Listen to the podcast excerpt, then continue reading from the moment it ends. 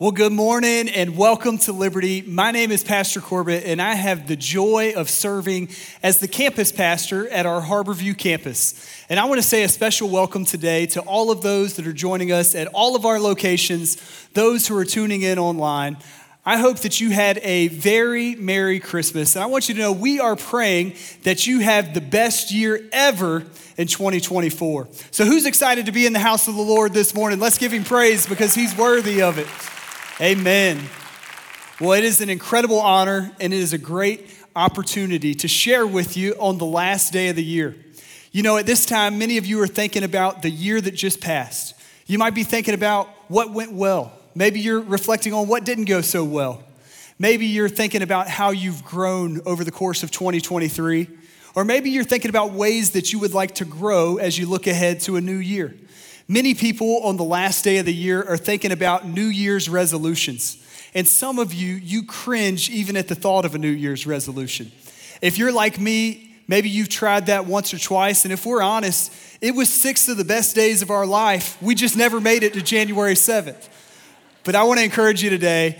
I'm not here to encourage you to make a New Year's resolution or to turn over a new leaf. But what I do want to do is to challenge you to look into God's word and perhaps move into 2024 with a change of heart and a change of mind. Today, I want us to turn to Matthew chapter 7. We're going to be in Matthew chapter 7, and the verses that we're going to start with are the conclusion of Jesus' Sermon on the Mount. Over the course of three chapters, Jesus explains to those who are listening how they can live a godly life in the midst of a fallen world. So let's look at Matthew chapter 7, verses 24 through 27. It says, Everyone then who hears these words of mine and does them will be like a wise man who built his house on the rock. And the rain fell, and the floods came, and the winds blew and beat on the house, but it did not fall, because it had been founded on the rock. And everyone who hears these words of mine and does not do them will be like a foolish man who built his house on the sand. And the rain fell, and the floods came, and the winds blew and beat against the house, and it fell, and great was the fall of it. You see, in this passage, Jesus gives us the illustration of a house that's built upon the rock and a house that's built upon the sand. And he compares these two individuals being a wise man and a foolish man. And I believe it's easy to read this passage and to quickly go past it and to think the wise person had better information. They had more knowledge. They had access to something that the foolish person didn't. But that's simply not what we see in the passage. When you look at it, it says that the one who is wise, who builds their house upon the rock, hears the words of Jesus and does them. However, when it talks about the foolish person, it says that they also hear the word of Jesus, but they do not do them. You see, the difference is in the action, the difference is in the application. The person who hears the word of Jesus and responds in obedience is compared to a wise person who builds their house upon the rock. They build their house upon a sure foundation. You see, when a house is built upon the rock, though the elements come, the rain falls, the wind blows, the floodwaters rise, it can stand strong because it is built on a firm foundation. I believe as Jesus is speaking to his followers and to those who are listening, he wants them to know that if they're going to follow him, the storms of life are going to come their way. There's going to be days where they face trials, challenges, even persecution. But if their life is founded on Him, if their life is founded on His teachings, that they can stand in the midst of life's storms. You see, on the other side, we have the individual who hears the word of the Lord and does not do it. And this person is compared to a fool, one who builds their house on the sand. This house is built on a foundation that can't stand because when the elements come, when the winds blow, when the floods rise, the house will fall. You know, during the midst of the hot summers around the Sea of Galilee, the sand there would become hard and it would almost have the appearance of rock. But a wise builder knew that they had to dig several feet deeper in order to get to the bedrock, in order to establish a firm foundation for their house. You see, the house that is built upon the sand has the appearance of beauty. It appears to be desirable. It's close to the water. It's in a great location, but it's built on an unstable foundation. Though one may enjoy it for a season, it would not withstand the storms that would come its way. No, how no matter how beautiful that house is, no matter how desirable it may be, its certain end would be destruction because it was not built on a foundation that would last. You see, in this passage, Jesus gives us two houses, but the spiritual connection that we can make to our life is evident. Living for and pursuing the ways of the world instead of following Jesus.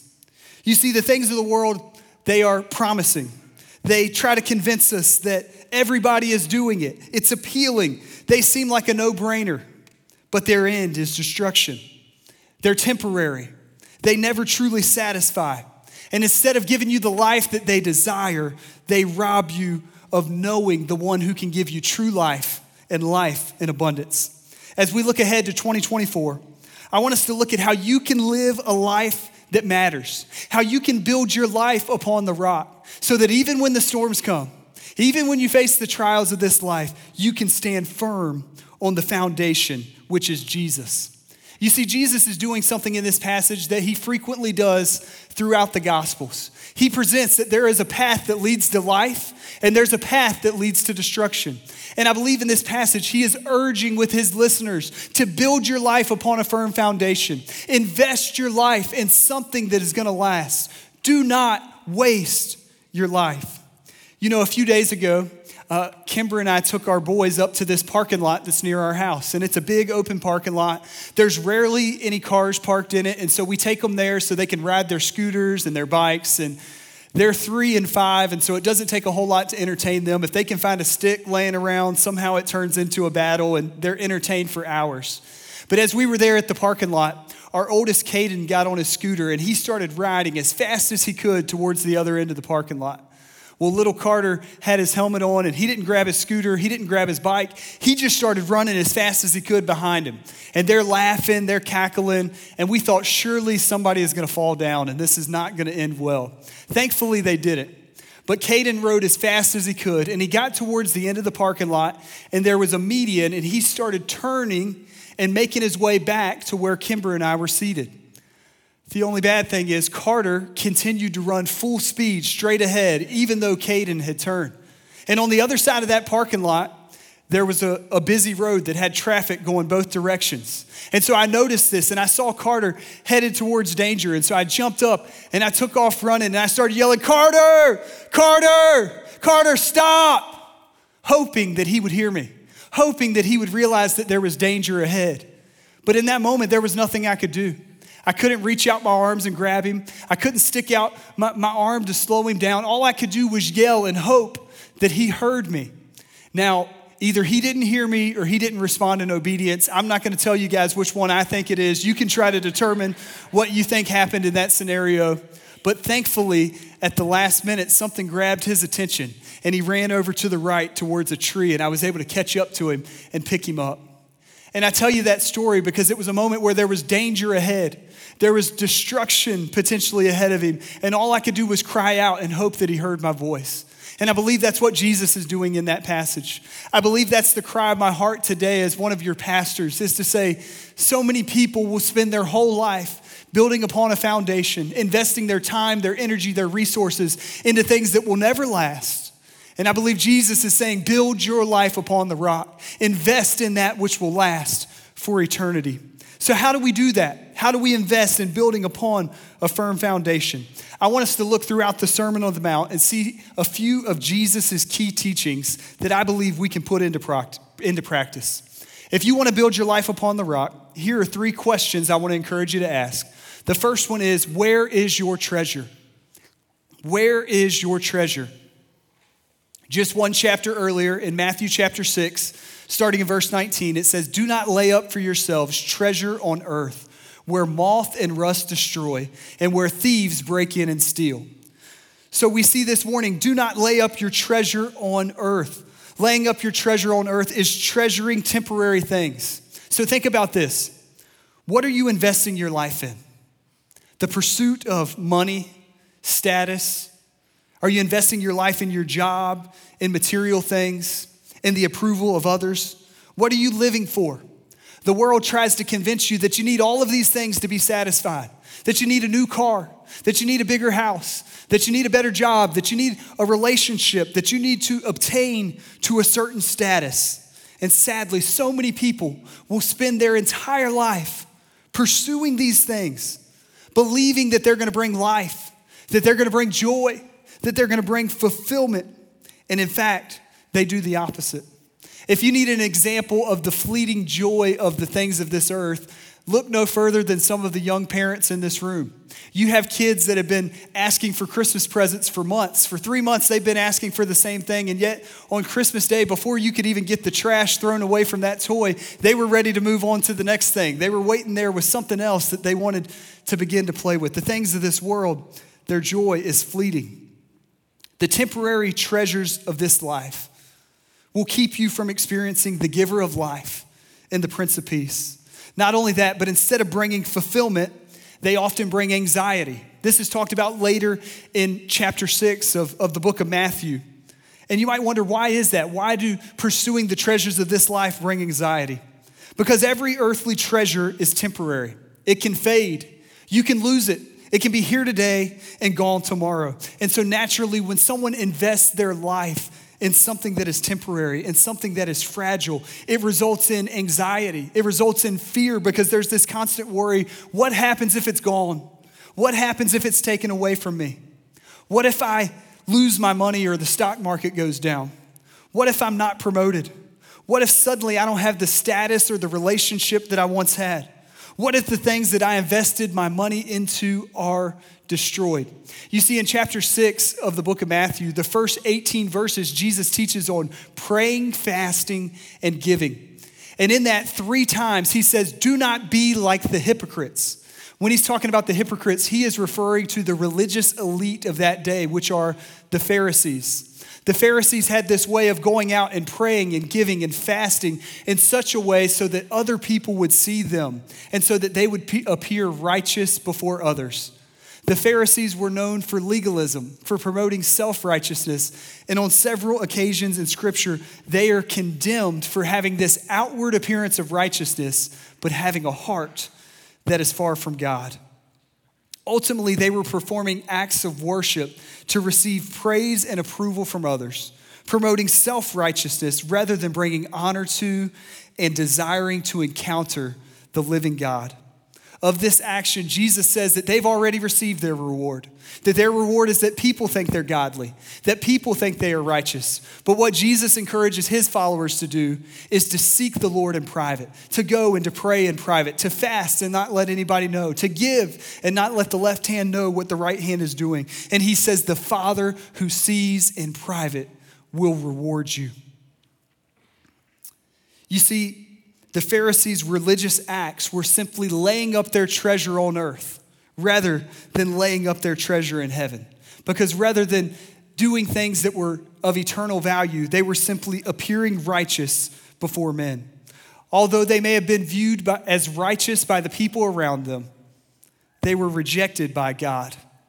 And when you read this passage, it's easy to think how foolish it is to invest your whole life in temporary treasures or in earthly things. But so many people do it. I want you to see one thing, and then we're going to come back to this verse. Perhaps the most dangerous part of this passage is verse 21. It says, For where your treasure is, there your heart will be also. Where your treasure is, there your heart will be also. The heart is the word that's translated heart really communicates the center of one's being, their emotion, their reason, their will. What you treasure or where you place your treasure will have a major influence on the decisions that you make and the direction of your life. So Jesus warns his followers do not lay up your treasure on earth, but instead, he tells them, lay up for yourselves treasure in heaven, where neither moth nor rust destroy, and where thieves do not break in and steal. Laying up your treasure in heaven is investing your life in the things that are eternal the things that are going to live on beyond your time here on this earth. The passage tells us that treasures that are laid up in heaven will not be destroyed and they cannot be taken away. You see, in this life, we often have the choice of greater reward in the present or greater future reward in heaven. I urge you today to hear the words of Jesus and to do them. Don't spend your whole life pursuing things that are going to fade. Don't invest all of your time and all that you have into things that are temporary, but rather lay up your treasure in heaven. Invest your life in things that are eternal because I believe what you treasure directly influences what you seek after. And that moves us to our second question What are you seeking after? What are you seeking after today? Matthew chapter 6 and verse 33 says, But seek first the kingdom of God and his righteousness, and all of these things will be added unto you. You see, in chapter 6, Jesus addresses a list of things that people have a tendency to seek after the approval of others, the praise and acceptance of others, money, wealth, status, material things, life necessities such as food and water and clothing. And not all of these things are bad. In fact, some of them we need. We have to have food, we have to have water and clothing and money in order to survive. But the warning is not to pursue these things and miss out on the one thing that truly matters. You know, I think about the story of Mary and Martha that we see in Scripture. Mary and Martha had Jesus over to their home. And Martha busied herself making sure everything was perfect, that the food was great, the house was clean, that Jesus was going to have the best experience. And yet, Mary simply sat at the feet of Jesus and listened to his teaching. At the end of the time together, we see that Martha is frustrated. Why didn't my sister help me? Why didn't she join in in the serving? And Jesus says to Martha that she was anxious about many things, but her sister chose the good portion, which cannot be taken away from her. You see, there are many things that you can focus on in this life, but are you seeking first the most important thing? Jesus says, Seek first the kingdom of God and his righteousness, and all these things will be added to you. So I want to spend just some time today talking about how do we seek first the kingdom of God. I believe there are three practical ways that we can seek the kingdom of God first in our lives. The three things that I believe stick out in this passage are with our time, with our money, and with our talents. The first one is our time. Jesus spent a significant portion of chapter 6 talking about praying and fasting, talking about the importance of spending time with God. And one of the ways that I believe we seek first the kingdom of God is by spending time with Him. When it comes to your time, does God get your first? Does God get your best? I fear for far too many of us that work and school and our hobbies and everything else gets the best of our time, and God simply gets what's left over. I want to give you two very practical things when it comes to your time to prioritize in 2024. The first one is time in the Word time in the Word of God. If you aren't intentional to seek out and set aside time to spend in God's Word, the reality is you won't do it. If you're like me, the day gets busy and you think, well, I'll do it later today. And when later in the day comes, you're tired and you think, I'll do it tomorrow. And what happens is we have great intentions about spending time in God's Word, but we never actually find ourselves spending time with Him, studying His Word. If you want to build your life upon the rock, the passage tells us it requires hearing and doing the words of Jesus. We can't know what Jesus has said apart from his word, and we can't live in obedience to it apart from knowing it. And so, if we want to build our life upon the rock, if we want to build our life upon, upon a firm foundation, we have to prioritize spending time with the Lord in his word. At all of our campuses, we have reading plans that are kicking off on January 1st through the YouVersion app where you can study scripture together with other people. I believe your campus pastors will share about it today. If not, you can stop by the Next Step Center and ask, How can I be a part of that plan? so that you can be studying scripture with other believers. Maybe you're here and you're thinking, I'm not quite ready for the one year Bible. That's okay. My encouragement to you is start somewhere. Start somewhere and prioritize spending time in God's Word. The second thing is spending time in prayer. Like spending time in the Word, I believe if we don't prioritize spending time in prayer, it's something that we won't do. Prayer is an opportunity for us to adore God and worship Him for who He is. It's an opportunity for us to confess our sins. It's an opportunity for us to thank Him for all that He's done and to bring our requests to Him. And oftentimes, as we seek the Lord through prayer, God shifts our focus from the things of this life to His plan and His character and His power and His way. I want to encourage you to develop the habit of spending time in God's Word every day, but also I want to encourage you to prioritize 21 days of prayer. 21 days of prayer will kick off next Sunday, and we'll meet every Monday through Friday at 6 a.m. in our permanent locations, on Saturday at 9 a.m. And it's an opportunity for us to just seek the Lord at the beginning of our year, to bring our requests to Him and ask Him to move in a powerful way. And I believe if you go on the journey with us, that God will do a powerful work in your life. I believe first that we can seek the kingdom of God with our time, but also, I believe that we seek first the kingdom of God with our money. With our money. Matthew chapter 6, verse 24 says this No one can serve two masters, for either he will hate the one and love the other, or he will be devoted to one and despise the other. You cannot serve God and money. I believe that seeking first the kingdom of God, I believe that we can do that through our giving, giving God our first. When we give, we guard against money having our heart instead of God. And I believe the greatest antidote to greed is generosity. God has blessed us with everything that we have. When we give, we communicate that His kingdom work is greater than our earthly pursuits. You know, a few weeks back, we did in a push where we encouraged our kids' ministry. We gave these little boxes that they took home, and we encouraged them to bring back an offering that they could give towards Lottie Moon, International Missions. And my boys came home and they were so excited. They had these little boxes. And I looked as Caden went into his room, and he has this bag of money. And you might think, where does he get this cash from? He saves it up from birthdays. I think when he's with grandparents, he just asks for money and they give it to him. I'm not really sure where it comes from, but he's got this bag of cash. And I watched as he just threw money into this box and he filled this box up and he brought it to me. And it was heavy. And he said, as innocently as a kid could, Hey, Dad, can I give this much money and still get a Nintendo Switch? And I laughed because you just see the heart of a child there.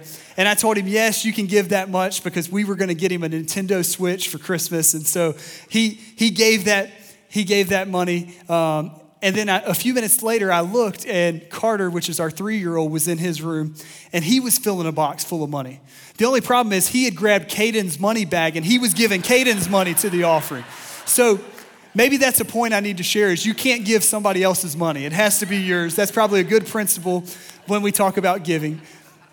But I said, buddy, you, you can't give your brother's money. And so he ran to his room and he grabbed his piggy bank and he began stuffing it in his box. And in that moment, I believe that God caused me to pause because we often talk about childlike faith.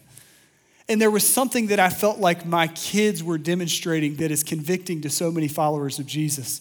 And I started asking myself, why is it that they're able to give so freely, even though they don't have much money of their own? And here's what I believe God revealed they have a mom and a dad that take care of their meals, their food, their clothing, their bills. They don't have to worry where that next meal is coming from. They don't have to worry how they're going to pay for that next bill.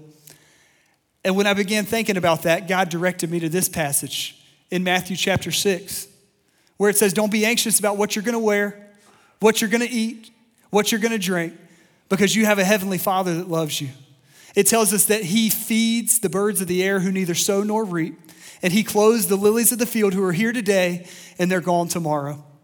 And what I believe God spoke in that moment is you can give sacrificially. You can give beyond what you think your means are because you have a God that promises to meet your needs.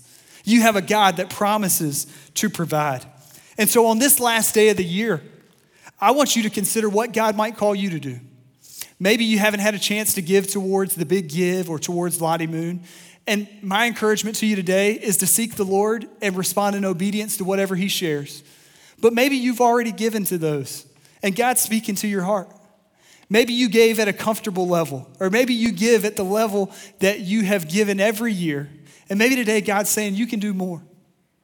I want to ask you what could be more important than investing so that we can build permanent campuses all around Hampton Roads so that the gospel can penetrate the cities around us?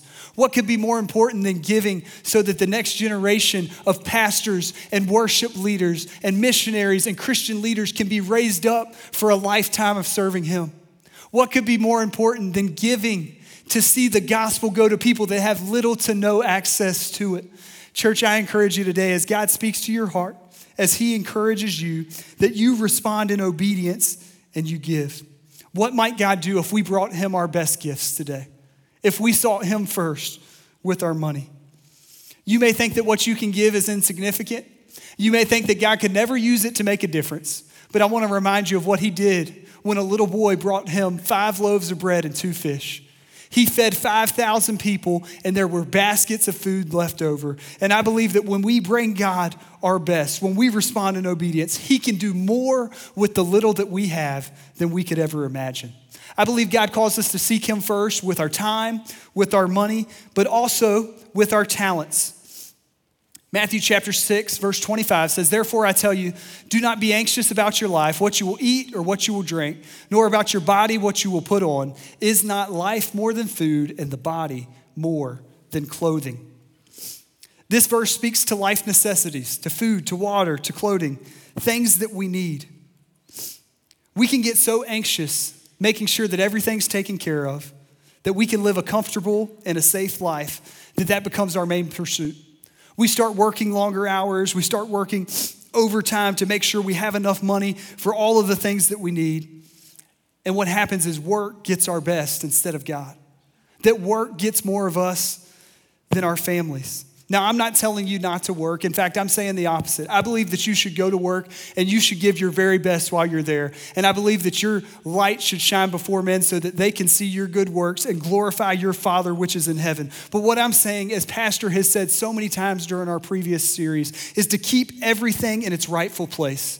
You can't be so consumed with work that you're not present with your family. You can't be giving so much to work that you're not using your gifts and your talents and your abilities that God has given you to serve Him and His kingdom. You see, the church is one body that has many members. We all have different gifts, and God desires to use your gifts for His glory and to further His kingdom. Each one of us has a role to play within His body. I believe that one of the ways that we can seek first the kingdom of God in 2024 is by using our gifts and our abilities and our talents to invest in the lives of others. I want to take just a moment and I want to thank all of our life team members that serve every single week throughout the, throughout the year. Come on, let's put our hands together and just thank those who serve. I also want to take a moment and just thank those who served this past weekend at our Christmas Eve services. Some served two, three, four services. And here's what I want you to know we can't do what we do without you, that you play a key part of what takes place here at Liberty. But you know what I noticed? There were individuals that they were there all day serving three and four services. There are people every Sunday that they show up and they serve for multiple services and in different capacities. And here's what I would say those individuals get it. They're investing their life in seeing another generation reached. They're investing their life in seeing the gospel go forward. But here's what I truly believe every time there's a person that's serving in extra service or in a different role, I believe there's somebody in our church family that has a similar gifting that hasn't answered the call yet. And so maybe what you need to do in 24 is in 2024 is to take that next step and to say, God, I'm going to use my talents. I'm going to use my abilities. I'm going to use what you've given me and I'm going to begin serving you and serving your church. I encourage you to seek first God with your time, with your money, with your talents because what you seek will determine what you build. Let's look at this last question. What are you building your life upon? You see, the things you seek after, the decisions you make over time are building something. In his New York Times bestseller, The Atomic Habits, James Clear writes Every action you take is a vote for the type of person that you wish to become. I want you to follow the path that we've been on this morning. Where your treasure is, your heart will be also. Whatever you desire influences what you seek after. What you seek after means the things that you do, the choices that you make, what you prioritize. Over time determines what you build. And what you build or the foundation that you build upon will determine the outcome of your life. I want to take you back to our verse that we started with today. It says, Everyone then who hears these words of mine and does them will be like a wise man who built his house on the rock. And the rain fell, and the floods came, and the winds blew and beat on the house but it did not fall because it had been founded on the rock. And everyone who hears these words of mine and does not do them will be like a foolish man who built his house on the sand. And the rain fell, And the floods came, and the winds blew and beat against the house, and it fell, and great was the fall of it. Let me ask you this morning as you look ahead at a new year, as you wrap up 2023, are you building your life upon the rock today? Are you laying up your treasures in heaven?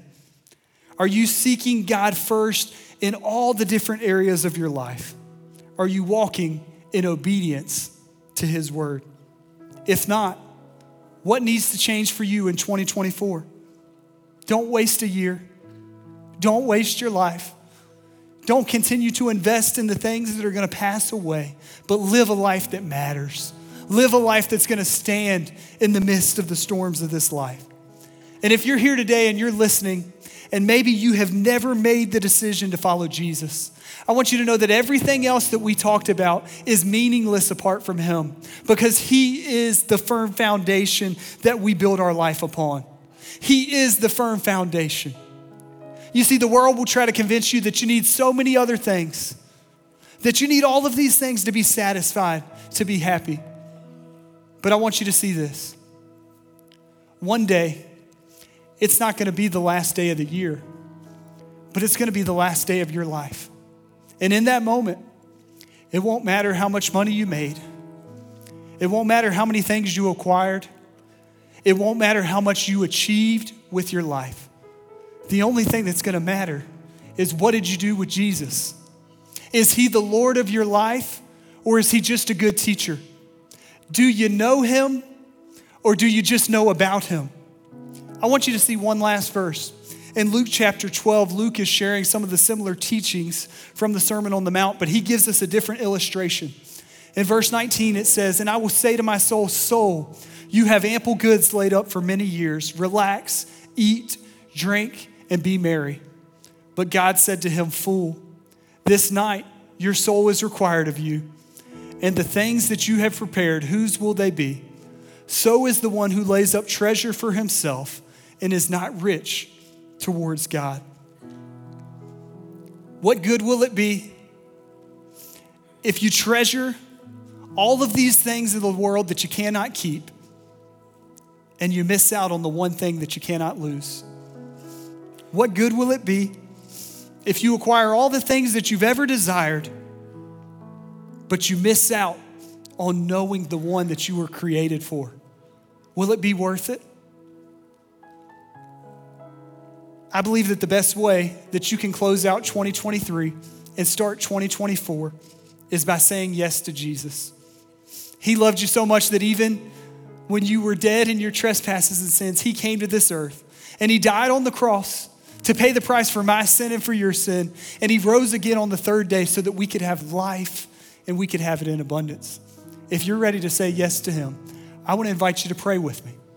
I'm going to pray. You can pray as I'm praying and say yes to Jesus today. Heavenly Father, we thank you for who you are. God, I believe that you sent your son Jesus to this earth. I believe that he lived a perfect life. And I believe he died on the cross, was buried, and rose again on the third day. God, I know that I'm a sinner, but I make Jesus the Lord of my life. Forgive me of my sin. I want to live for you. In Jesus' name, amen. Church, we know that all of heaven rejoices when someone makes the decision to follow him. So come on, let's rejoice with all of those who made that decision today.